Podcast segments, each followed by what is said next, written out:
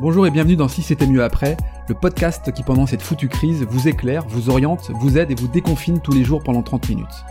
Je m'appelle Laurent Stock et je suis le dirigeant de deux petites entreprises qui, contrairement à la chanson, connaissent bien la crise. Et c'est bien parce que je ne suis pas le seul que j'ai eu envie d'entendre d'autres entrepreneurs et acteurs de notre territoire. Comment gèrent-ils la crise? Quel management opèrent-ils? Quelles initiatives ont-ils lancées? Et comment ils ambitionnent l'après? Tout ça, j'ai envie de vous le partager. Demain ne sera vraisemblablement plus comme hier, et finalement, si c'était mieux après. Bonjour tout le monde et bienvenue sur le seizième épisode du podcast de Si c'était mieux après, le podcast qui déconfine les Hauts-de-France. L'épidémie du covid dix-neuf n'épargne aucun secteur économique, la saison cycliste est arrêtée depuis la mi-mars et les coureurs sont confinés. J'accueille aujourd'hui Thierry Vitu, euh, qui est le président de l'équipe cycliste de Cofidis. Bonjour Thierry. Bonjour Laurent. Bon, comment vas-tu déjà ?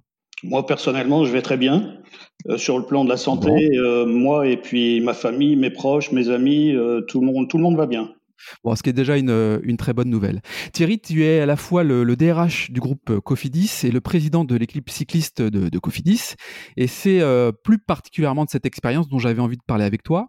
Alors, avant de rentrer dans, dans le vif du sujet et, et parler de l'équipe, euh, peux-tu nous faire quand même un point sur la gestion de la crise sanitaire au sein d'une, d'une belle et grande entreprise euh, euh, telle que, telle que Cofidis ? Oui, bien sûr. Bah, écoute, c'est, c'est relativement simple. On a mis en place une cellule de crise Euh, dès le mois de février, qui mmh. se réunissait trois fois par semaine et puis maintenant euh, deux fois par semaine. Et puis on a adapté, on continue le dispositif et les mesures prises en fonction de l'évolution de la situation et bien entendu des recommandations des autorités euh, publiques et, et sanitaires. Et on l'a fait mmh. en poursuivant un double objectif, et je le dis dans ouais. le bon ordre. Le premier, c'est d'assurer la sécurité sanitaire de nos collaborateurs.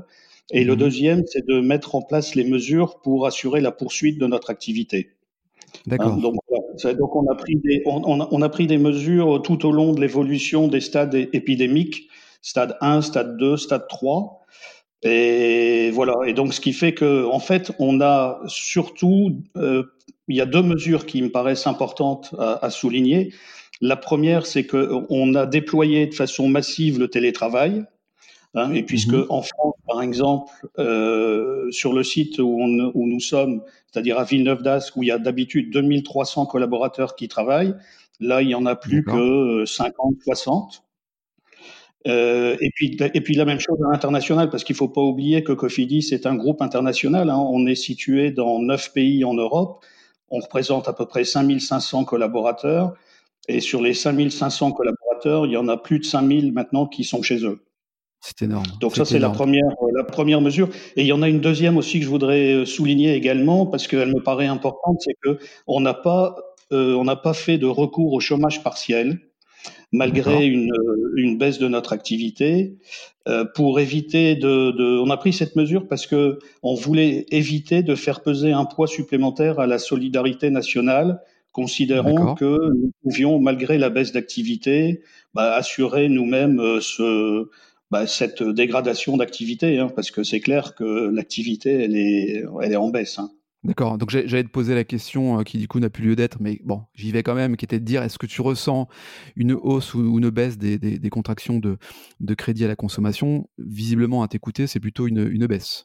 Oui, oui, tout à fait, une, une, ouais. baisse, une baisse d'activité, euh, bah, notamment pour tout ce qui est partenariat, hein, parce qu'en en fait, on est en, en partenariat avec beaucoup de, de, de commerçants, euh, pas seulement des e-commerçants, mais des commerçants tout court. Bah, pour eux, leur activité ouais. a été sauvée, donc pour nous, pour nous également. Ouais. Ça, c'est la partie Cofidis Retail, si je ne me trompe pas. Oui, tout à fait. Ok, donc euh, plus de cinq mille collaborateurs et une sorte de, de, de solidarité par le fait que tu n'aies pas euh, pris le, le chômage partiel, mais que tu continues euh, l'activité euh, grâce, au, grâce au télétravail. Bon. Voilà. Très bien. Bah, m- merci pour ce point de situation concernant effectivement les, l'ensemble des collaborateurs de, de Cofidis et puis les, les clients qui y sont rattachés. Bon, très bien. Alors, c- cette, euh, si on revient sur euh, cette belle équipe des Hauts-de-France, qui finalement aussi est une entreprise dans l'entreprise, hein, tu nous expliqueras ça. Euh, toi, euh, Thierry, te, te concernant, alors c'est aussi pour ça que je trouvais intéressant qu'on puisse échanger, euh, te, concernant tes équipes et toi-même, euh, bah, vous avez été confrontés finalement au confinement avant tout le monde, puisque bah, vous étiez bloqué aux, aux Émirats Arabes pendant quinze jours, hein, je, je crois, début mars.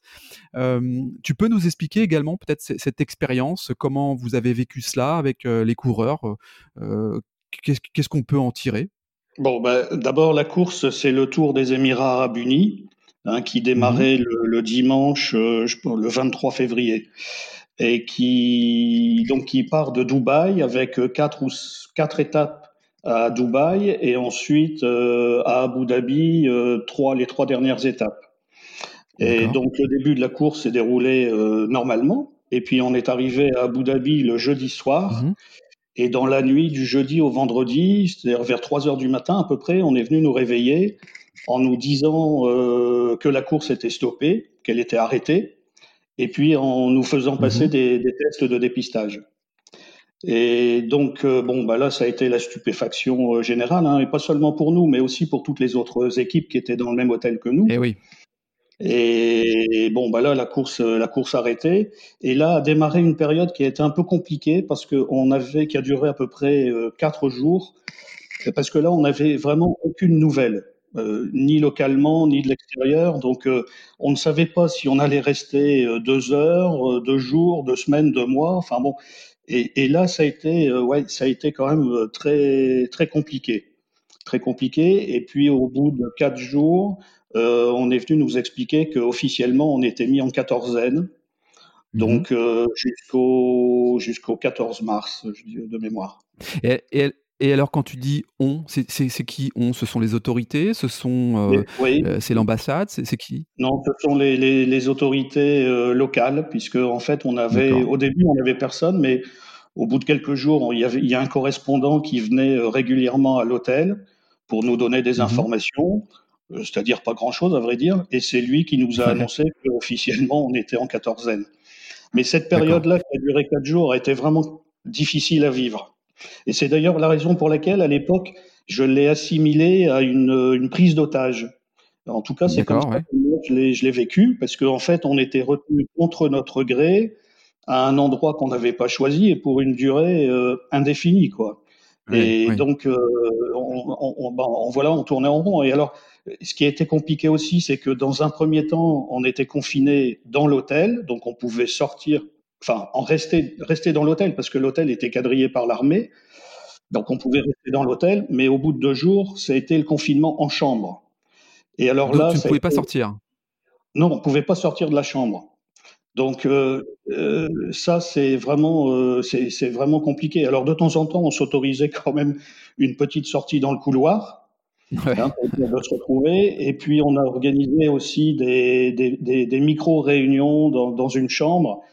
Euh, de temps en temps on se retrouvait parce que il fallait qu'on garde le, le, le collectif quoi. Il fallait qu'on reste ensemble et on se retrouvait dans une chambre. Et c'était en fait ouais. l'occasion pour nous de de de, de, de parler entre nous. De libérer la parole, ça nous faisait du bien.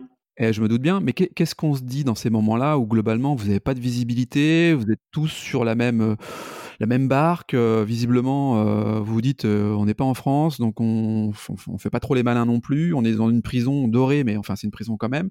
Vous oui. vous dites quoi là pour, euh, pour tenir ? Qu'est-ce que vous dites ? La prison dorée, effectivement, moi j'ai vu sur Facebook, il y en a un un jour qui m'a dit euh, bah, « t'as de la chance, t'es dans une cage dorée ».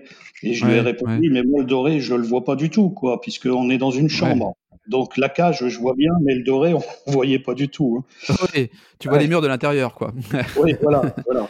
Alors, qu'est-ce qu'on se dit ? Ben, en fait, c'est quand même une période, enfin, c'est quand même une expérience intéressante. Hein. Moi, j'en ai retiré quand même des, des choses intéressantes parce que, euh, à ce moment-là, mmh. si tu veux, tout le monde est, comme tu dis, dans la même barque. Et j'allais dire, nos, nos défenses, ouais. nos, nos masques tombent. Et, c'est, et on découvre mmh. la vraie personnalité des, des individus. Ah, ouais. Donc c'est un moment où on, on apprend beaucoup sur soi-même et on, on découvre beaucoup les autres. Et voilà, donc euh, ces, ces, ces moments où on pouvait se parler entre nous, ben, on voyait bien comment étaient les uns et les autres, quoi. Et on voit, il y en avait qui étaient euh, optimistes, positifs, qui continuaient à faire preuve d'humour, et cetera. Et d'autres ouais. qui avaient beaucoup de difficultés à vivre la situation et qui étaient plutôt D'accord. Euh, négatifs.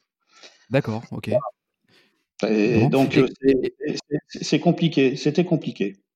Bon, et je suppose que tu as, tu as dû peut-être aussi découvrir des personnalités à laquelle tu t'y attendais pas, parce que sur un vélo, euh, sur une compétition, tu les vois différemment que finalement dans un, dans un confinement où la proximité euh, révèle, révèle des, des personnalités. Tout à fait, tout à fait. Alors pas que des coureurs, hein, parce qu'en fait on était quinze, il y avait sept coureurs, mais il y avait aussi euh, de l'encadrement qui était là. Il y avait, on avait deux mécanos, deux, deux kinés, on avait euh, notre médecin, on avait aussi un photographe qui était avec nous, euh, un directeur sportif et moi. Donc euh, en tout, okay. on était, on était quinze. Donc euh, ce que je dis, c'est pas seulement valable pour les coureurs, hein, c'est vrai aussi pour le, le, le personnel et l'encadrement.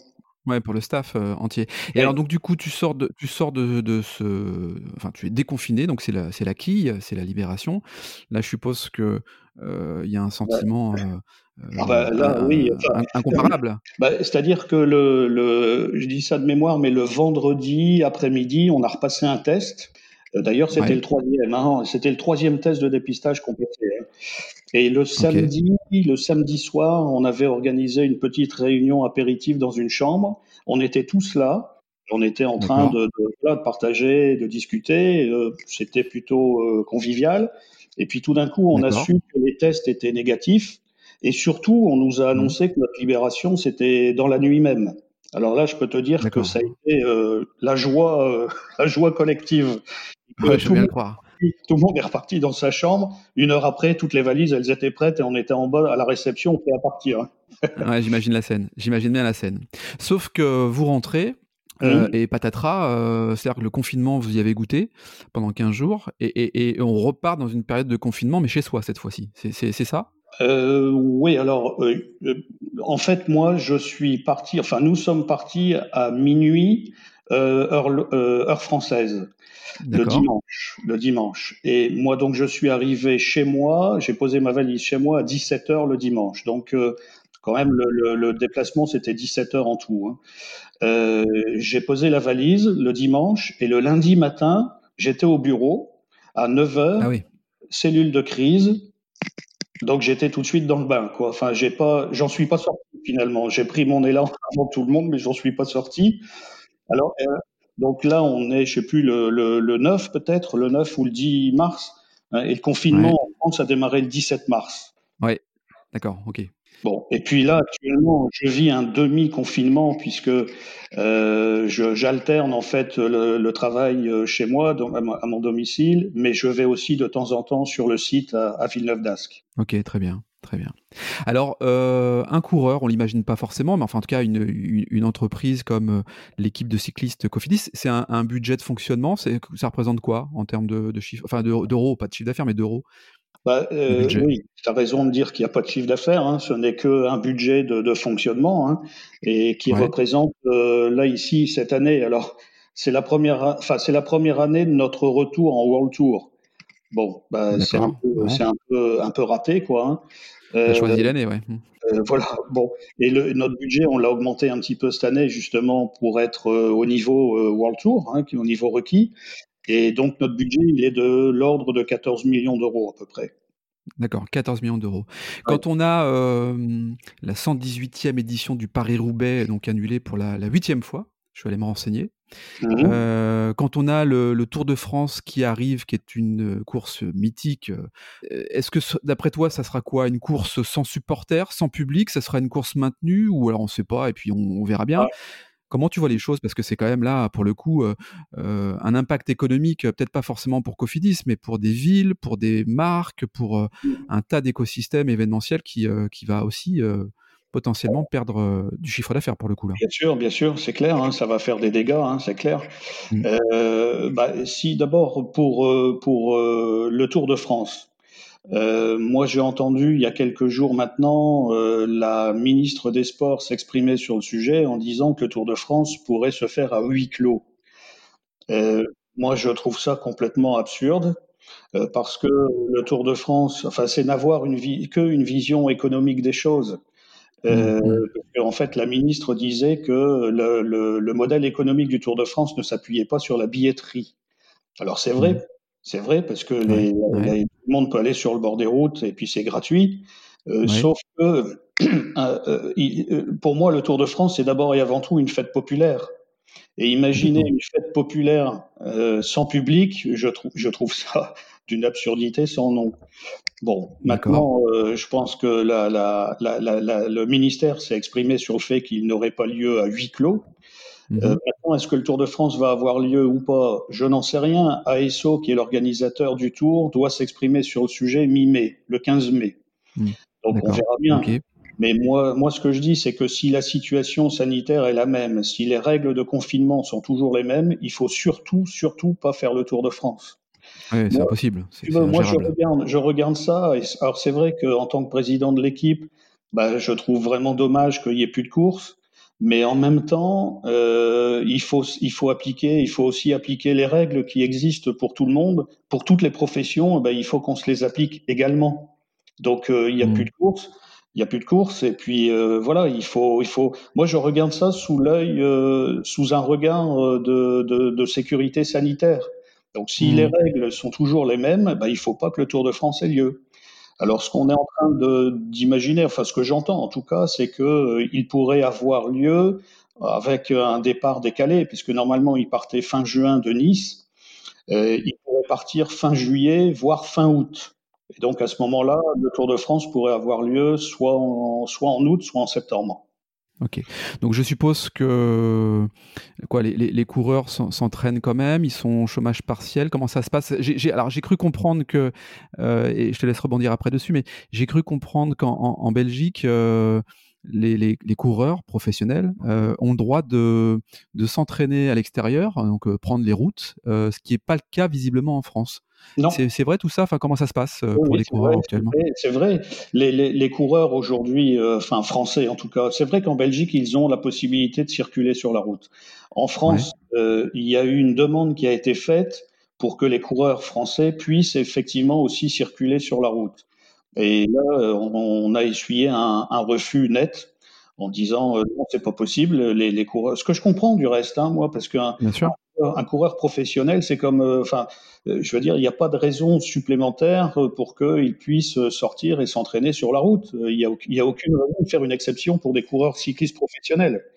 Euh, c'est des professionnels, bah, toutes les professions sont touchées, bah, le, le, le cyclisme l'est également. Alors maintenant, effectivement, comme, comme sur, euh, contrairement à ce que je disais d'ailleurs tout à l'heure en disant dans le groupe, on n'a pas euh, déployé le chômage partiel, il y a une exception, c'est Cofidis Compétition, mmh. qui est la structure sportive, où là, par définition, comme il n'y a plus d'activité, dans la mesure où il n'y a plus de courses et où les coureurs ne peuvent pas s'entraîner, eh ben là, on a déployé le chômage partiel depuis le premier avril. Ok. okay. Et, maintenant, et donc, ils s'entraînent... Alors, ils s'entraînent. En fait, non, ils ne peuvent pas s'entraîner. Ils sont chez eux, ils font un peu de home trainer. Euh, mmh. Donc, ça, ça leur permet de rester en forme, quoi. Voilà. Maintenant, mmh. ils doivent faire attention mmh. aussi à eux.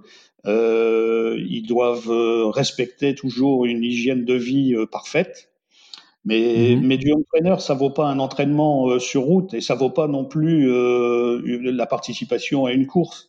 Donc, euh, on considère qu'avant de prendre le départ d'une course, hein, par exemple, si le Tour de France a lieu au mois de, de, d'août, bah, il, faut, il faudra que les coureurs aient eu la possibilité de s'entraîner et de participer à des courses dans les deux mois qui ont précédé.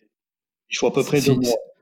Si, sinon, quoi, ils ne sont pas en forme ou ils ne peuvent pas ouais. tout simplement euh, Sinon, ils ne sont courir. Pas en forme. Il hein. faut, faut savoir qu'un un coureur ouais. professionnel, il fait à peu près trente mille kilomètres par an. Hein.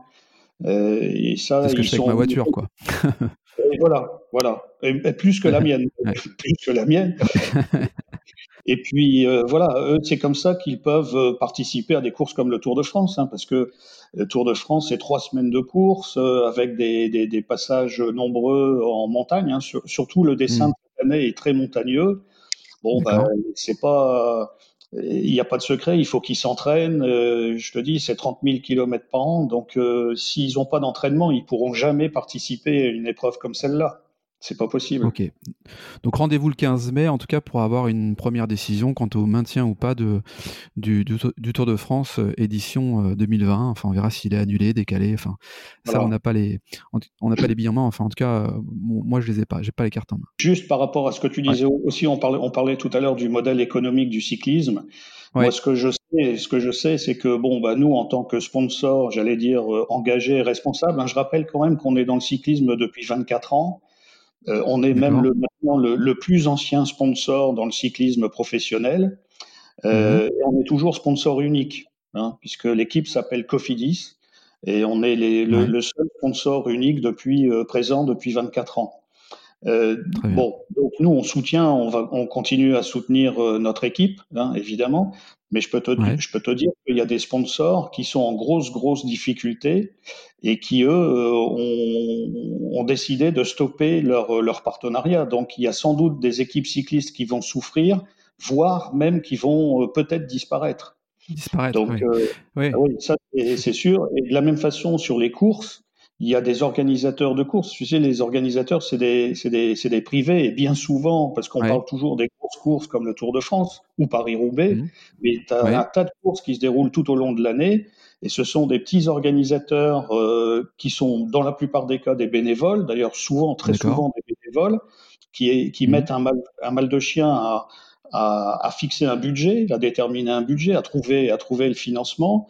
Bon, ben là, ouais. c'est sûr aussi qu'il y a des courses qui vont disparaître du calendrier. Hein. C'est évident. Oui, mais c'est, c'est vrai que tu, tu fais bien de le, le dire. J'avais, j'avais pas euh, réalisé les, les impacts qu'il pouvait y avoir aussi à ce niveau-là. Effectivement, des, des, des, des marques, des enseignes, des, des entreprises qui euh, sponsorisaient, qui vont peut-être arrêter. Donc, euh, des, des coureurs en moins, des équipes en moins, une attractivité peut-être un, un peu moindre. Et puis, effectivement, tous ces, tous ces bénévoles, toutes ces petites courses qui, euh, qui font aussi le succès du... du Du, du cyclisme euh, tous les dimanches ouais. euh, près de chez soi. Euh, oui, oui, j'avais pas évidemment pas pensé à, à ces conséquences-là de, de, de, de moyens de financement, de, de sponsoring, de, de, de, de, de fonctionnement euh, même d'une course. Bon, bon. Oui, parce que le modèle économique du cyclisme, c'est pas le même modèle que le foot, par exemple. Hein. Euh, ouais. Dans le foot, bon, il y a effectivement il y a de la billetterie. Et puis ouais. surtout, il y a des, des retombées euh, médias. Médiatique. Des, médias, ouais. médias, voilà. Et que dans le cyclisme, il n'y a pas du tout. Dans le cyclisme, il n'y a pas de recette. Cofidis court le Tour de France, il n'y a aucun, aucun revenu sur des droits télé, par exemple. Non, non, non, non, non, non, d'accord. non, non. Ok. Non. Ah oui, d'accord. Donc le modèle économique est pas du tout le même qu'effectivement pour le foot, par exemple. Quoi. C'est pas du non, tout la même chose. En fait, euh, okay. il y a pas de, le, le budget, c'est uniquement, euh, c'est uniquement des dépenses. Quoi. Il n'y a pas, il n'y a pas de recettes. Alors, il, le, le sponsor, si je prends le cas de Cofidis, nous, nous mettons, je disais tout à l'heure, quatorze millions sur la table. Et ensuite, on mmh. réunit autour de nous des partenaires, notamment le premier d'entre eux qui est le partenaire Cycle, qui lui aussi met de l'argent sur la table pour qu'on puisse euh, voilà, dé- déterminer le budget global. Le partenaire Cycle, c'est, c'est celui qui fournit les vélos, c'est ça ? C'est ça, c'est ça, oui. Oui. D'accord. Donc, okay. ils font okay. des vélos et puis ils mettent aussi un petit peu d'argent pour, euh, parce que ça permet aussi d'assurer la visibilité de leur marque. Eh bien sûr, bien sûr. Voilà. Okay. Donc euh, là, je sais aussi, nous, nous le, le partenaire C I C continue à nous, à nous accompagner, donc ça, c'est une bonne nouvelle pour nous, mais je sais que ce n'est pas Carrément. le cas dans nos équipes et qu'il y a des partenaires qui ont déjà annoncé qu'ils arrêteraient. Hein. D'accord. Ouais, donc, du coup, euh, des conséquences en cascade ah, à oui. cause de ce, ce foutu virus. Bon, merci en tout cas pour cette, euh, cette analyse. D'un, oui. d'un univers que, qu'on ne connaît pas forcément tous et qui est, on le rappelle, souvent aussi lié à, à, à, la, à la gestion d'une entreprise hein, à travers Cofidis Compétition. Euh, c'est quoi, toi, euh, Thierry, ta, ta vision de l'après là ? Comment, comment, toi, tu l'ambitionnes ? Alors, peut-être en tant que, que D R H d'un, d'un grand groupe international comme celui-ci, mais également comme le, le président de, de Cofidis Compétition. C'est bien malin, hein, encore une fois, celui qui peut avoir une vision claire, on n'a pas une boule de cristal, mais Tu, tu, comment tu l'ambitionnes l'après ? Parce qu'il y aura un après. Enfin, on... Oui, alors, bah, je pense qu'effectivement, enfin euh, moi, je suis d'une nature plutôt optimiste. Donc, euh, moi, je pense qu'effectivement, après sera différent et je pense qu'il est possible qu'il soit meilleur. Euh, donc, euh, moi, ce que je, d'abord, je trouve qu'il y a une leçon qu'il faut qu'on retienne, c'est qu'il faut qu'on reste humble parce que finalement, on s'aperçoit qu'on est peu de choses, qu'on est même, qu'on est même fragile. Et je pense que la situation actuelle peut faire évoluer notre rapport à la vie et que ça peut aussi remettre l'humain et la vie au centre de nos préoccupations et d'une certaine manière nous rendre moins matérialistes qu'on ne l'était auparavant. Donc ça, encore une fois, je ne sais pas si ça va se passer comme ça, mais franchement, c'est ce que j'espère. Et puis la deuxième chose, c'est que euh, on, on voit aussi que se développent beaucoup d'actions de solidarité. Et, et moi, je pense que euh, cette situation peut aussi nous rapprocher les uns des autres. et que ça peut nous aider à porter davantage d'attention à nos proches, à, à nos amis, à, à nos familles, et quelque part nous rendre moins égoïstes. Voilà. Et donc, si la situation qu'on vit nous permet d'être moins matérialiste et moins égoïste euh, qu'on ne l'était avant, bah, je dirais que ça aura été utile, quoi. Bon, écoute, la, la suite nous le dira, évidemment, la suite nous le dira. Sur, sur le plan professionnel, je peux ajouter aussi, parce que là, ce que j'évoquais, c'est d'une façon générale, mais sur ouais. le plan professionnel, moi, j'ai, j'ai vu aussi, je vois aussi euh, chez nous que se développent beaucoup de, d'initiatives, notamment autour de, de, du, de la thématique de la solidarité. Et ces initiatives collectives, ben, peut-être que ça va aussi nous aider à développer des méthodes de travail un peu plus collaboratives et un peu plus participatives. Donc, je pense que c'est une direction vers laquelle on va aller. Oui, et... ça, je pense qu'on on y est tous dans cette nouvelle façon de travailler. Enfin, tu l'as, tu l'as dit en, en début ouais. de podcast. Une grande partie de tes collaborateurs sont en télétravail et à, à marche forcée, mais on y est arrivé, quoi. Tout à fait, tout à fait, tout à fait. Et alors, par contre, ce qui est important aussi dans ces, dans, dans, dans ce contexte-là, c'est que le télétravail, c'est bien, mais ça isole quand même. Donc, euh, nous, ce qu'on fait aussi, c'est qu'on développe beaucoup de, de, de, de communication auprès de nos collaborateurs. de communication, mmh. on est on est très en lien avec eux, avec chacun d'entre eux, et on on invite nos managers à prendre contact avec nos collaborateurs très régulièrement. Et puis euh, c'est important aussi de garder un lien euh, collectif. Donc euh, on adresse beaucoup de communication. Alors c'est soit du comité exécutif, soit euh, de l'un de ses membres, soit des directeurs généraux, soit de la D R H. Mmh. Et on utilise tous les outils de communication, euh, notamment Workplace, qui est un outil qu'on a bien déployé, qu'on avait bien déployé auparavant, et qui nous permet de rester en lien avec nos, nos collaborateurs, parce qu'ils sont chez eux, mais il faut toujours qu'il y ait un lien social qui les, qui les rapproche de l'entreprise, quoi. Donc, euh, c'est, c'est un, le, tout le thème de la communication et du lien social qu'il faut garder avec nos collaborateurs est un sujet de préoccupation important pour nous. On est bien d'accord, mais c'est, c'est, je crois que ça, ça concerne pas mal d'entreprises, et je pense que le rôle du manager qui doit maintenir ce lien, créer ce lien, euh, est, est plus que primordial. Oui, tout à fait. Euh, Thierry, on arrive à bout de ce, ce podcast passionnant. Moi, j'ai passé un bon moment. Je te remercie d'avoir accepté mon invitation. Ça m'a fait plaisir de t'avoir sur ce podcast. Je te dis à, à très bientôt, Thierry. Ben, merci Laurent, moi aussi. Ça m'a fait plaisir de passer cette demi-heure en ta compagnie pour parler de sujets qui me passionnent. Merci à toi. Bien, bah merci. Quant à nous, on se retrouve euh, très prochainement, c'est-à-dire dès demain. D'ici là, prenez soin de vous, je vous embrasse et à bientôt. Merci.